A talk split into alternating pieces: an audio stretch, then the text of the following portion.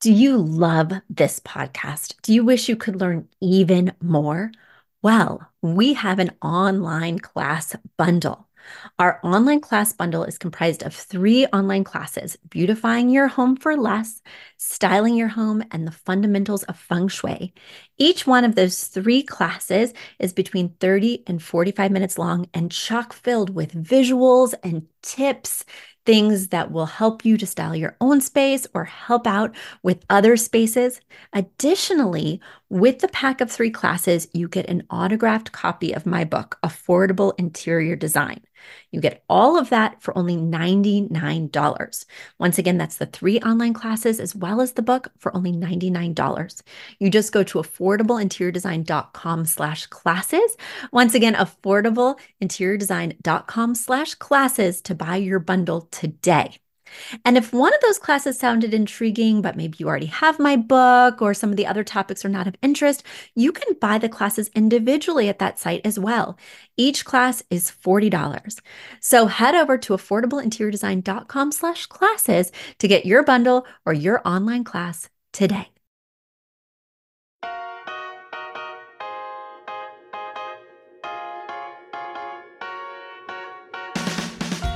You don't need a high end designer or a lot of money to get a luxe look. Be your own interior designer with big design, small budget. Here's your host, Betsy Helmuth.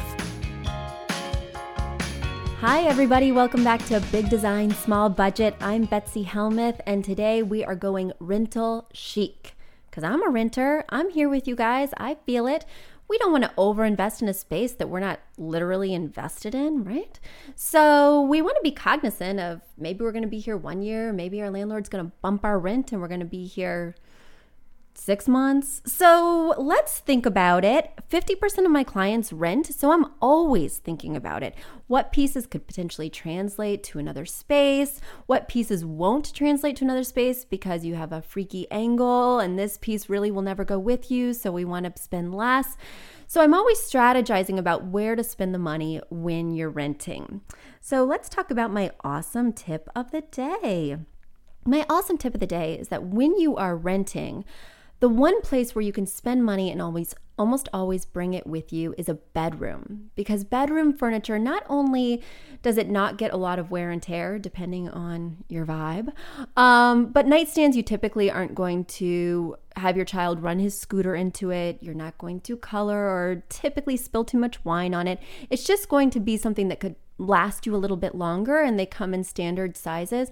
Also, if you have a queen bed, it's going to always go with you. So, and spend a little bit more money on that bed, knowing that even if you move to a house or upgrade in a way that maybe you have a guest room, it could go there when you move to a king bed. So, I always think buying a nice bed is a good investment.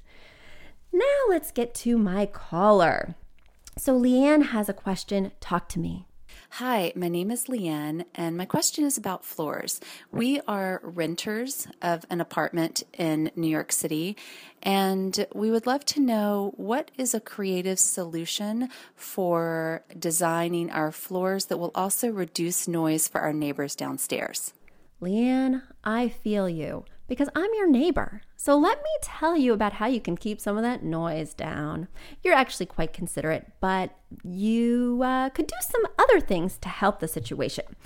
So, you mentioned that your floors are an issue for the downstairs neighbor because I happen to know, since I'm your neighbor to the side, that you have a two year old who likes to scamper, as do mine. Now, the rule in the tri state area, and this is Connecticut, New York, and New Jersey, maybe throughout, but the rule, whether you rent or own an apartment building, is that you have to have 80% of your floors covered by carpeting. Now, people don't actually enforce that unless people complain. So nobody's going to come check you out unless you have complaints. But if you do have complaints, we need to go the distance. We need to do the 80%. So how do we get that done? Well, first of all, we do rugs. And you know the flat style rugs that are really popular? They're not plush, they're often woven. Those are not going to dampen too much sound. So I don't recommend those. The other thing that I don't recommend for sound dampening are the floor tiles. So there are those square, thin tiles.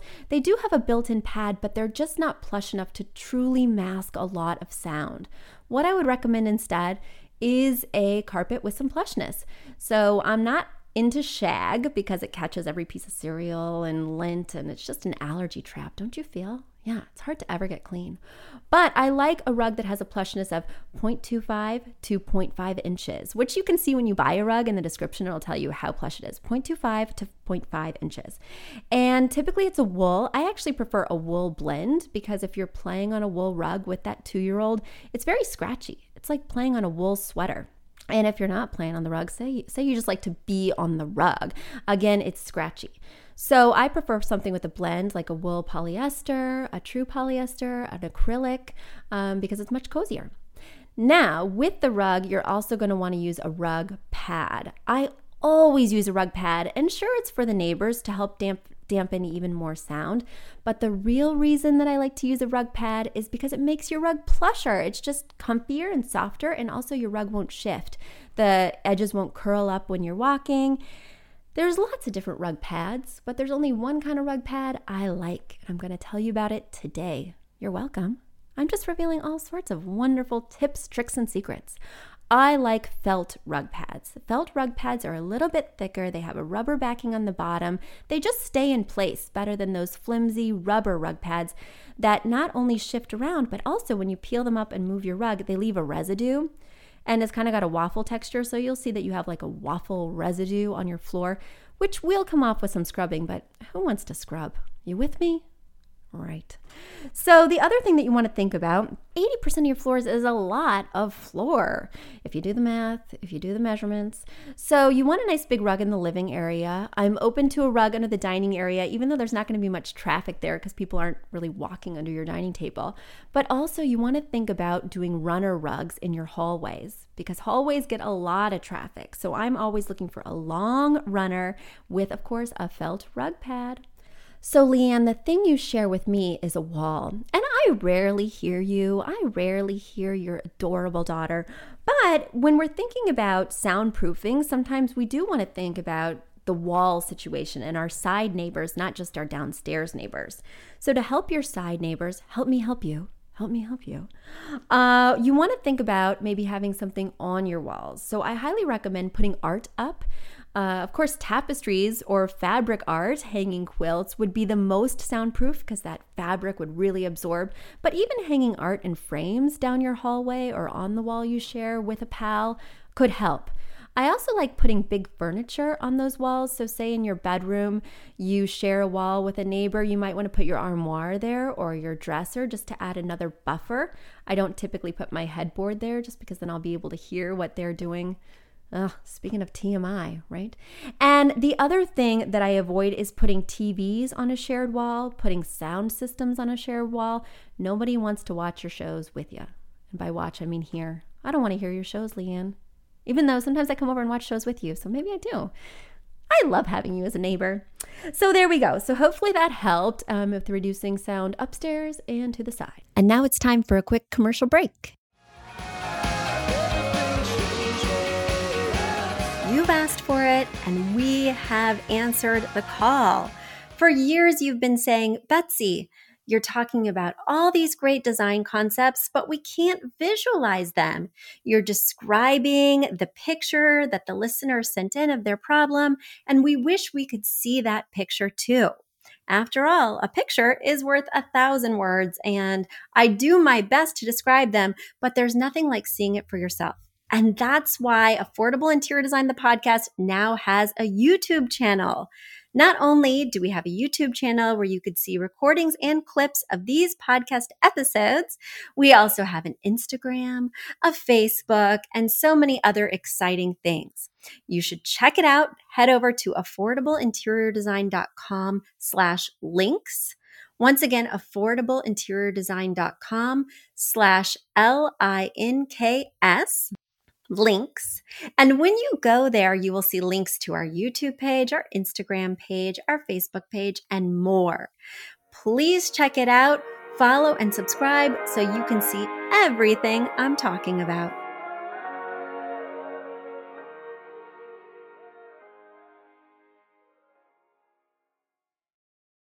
Next caller.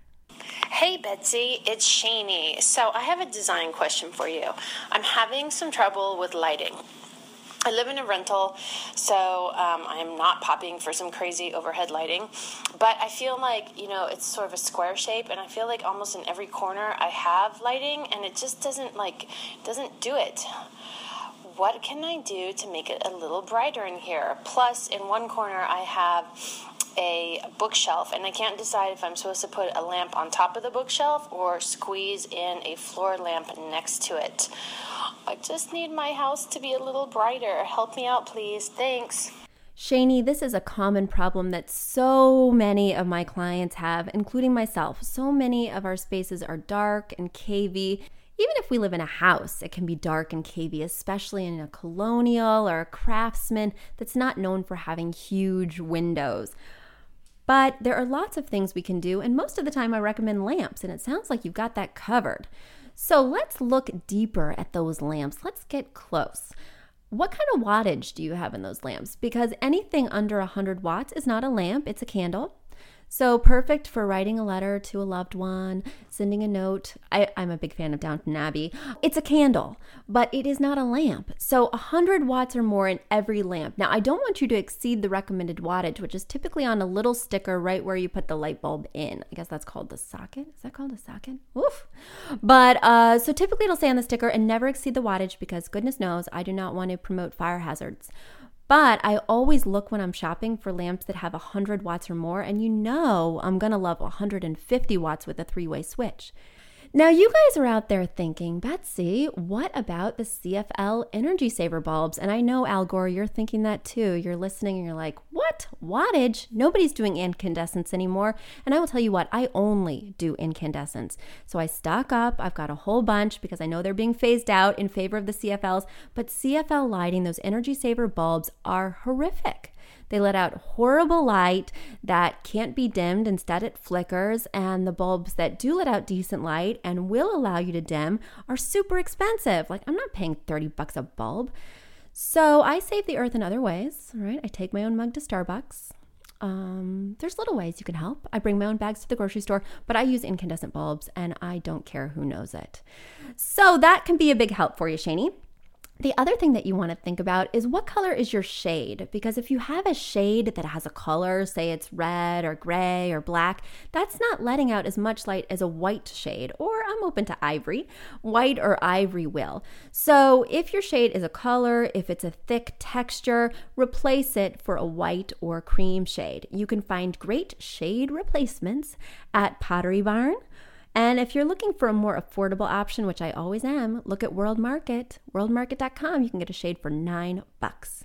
And of course, I do like Michael's, the craft store, um, not only because I'm crafty, but also because they have shades. So, those are some options. Now, you had mentioned a bookcase lamp. So that means a lamp that you put on top of the bookcase, but typically it's angled toward the bookcase to show off your amazing collection of first edition books or the tchotchkes that you got from your trip to Rome. I don't know. Help me out here.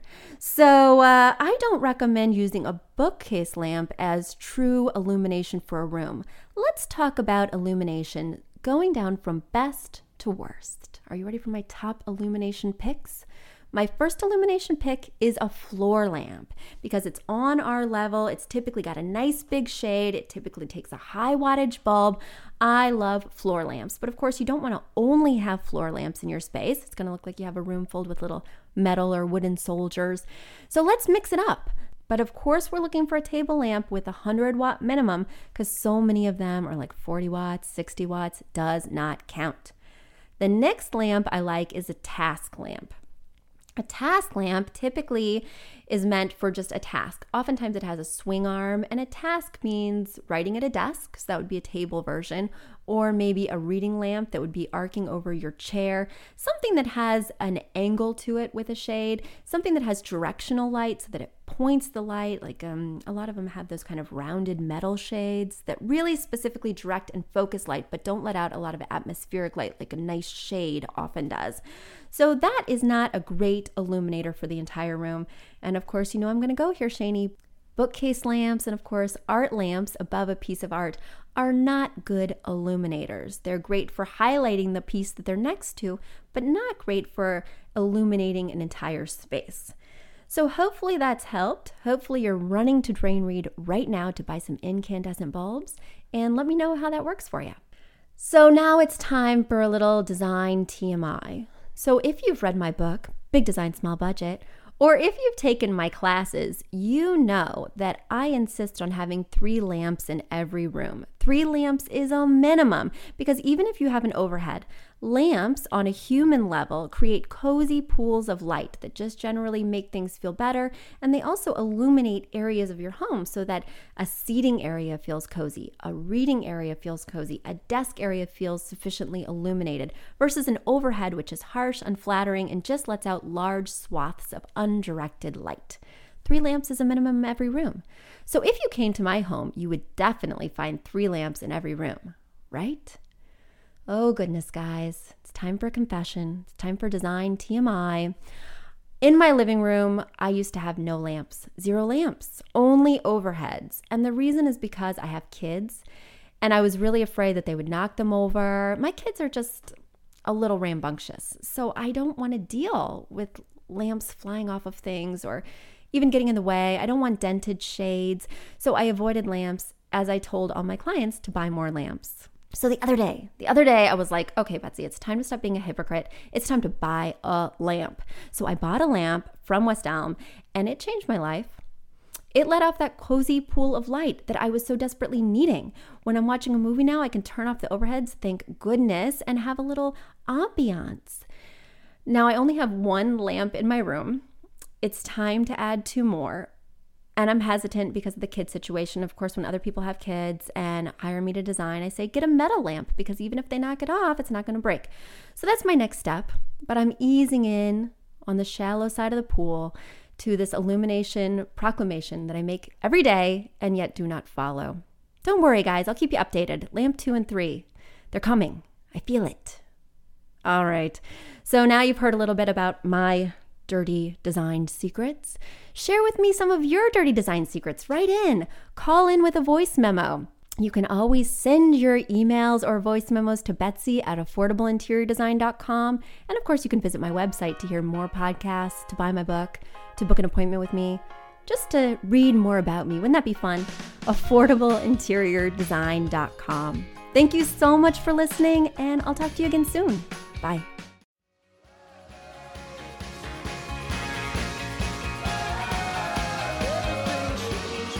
Are you a fan of this podcast? Do you wish there was even more juicy content for you to sink your ears into? Well, there is.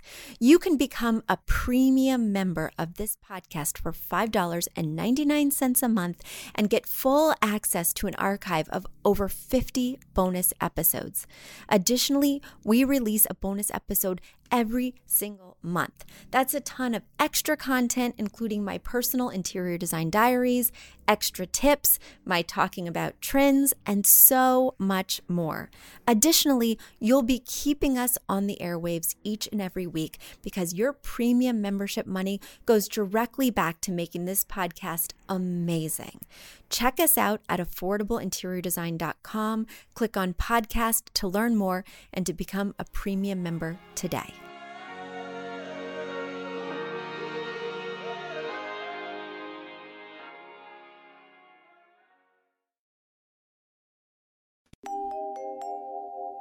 A big thank you to our amazing producer, Catherine Heller, to Aton and the MVCR House Band, and to Affordable Interior Design, the sponsor of this podcast and the premier place to get an amazing look on a budget. Check out affordableinteriordesign.com. If you guys love the show, the very best way to support us is by spreading the word. Tell your friends or write us an awesome review on iTunes. So until next week, guys, thanks so much for joining us, and I'll talk to you soon. Bye.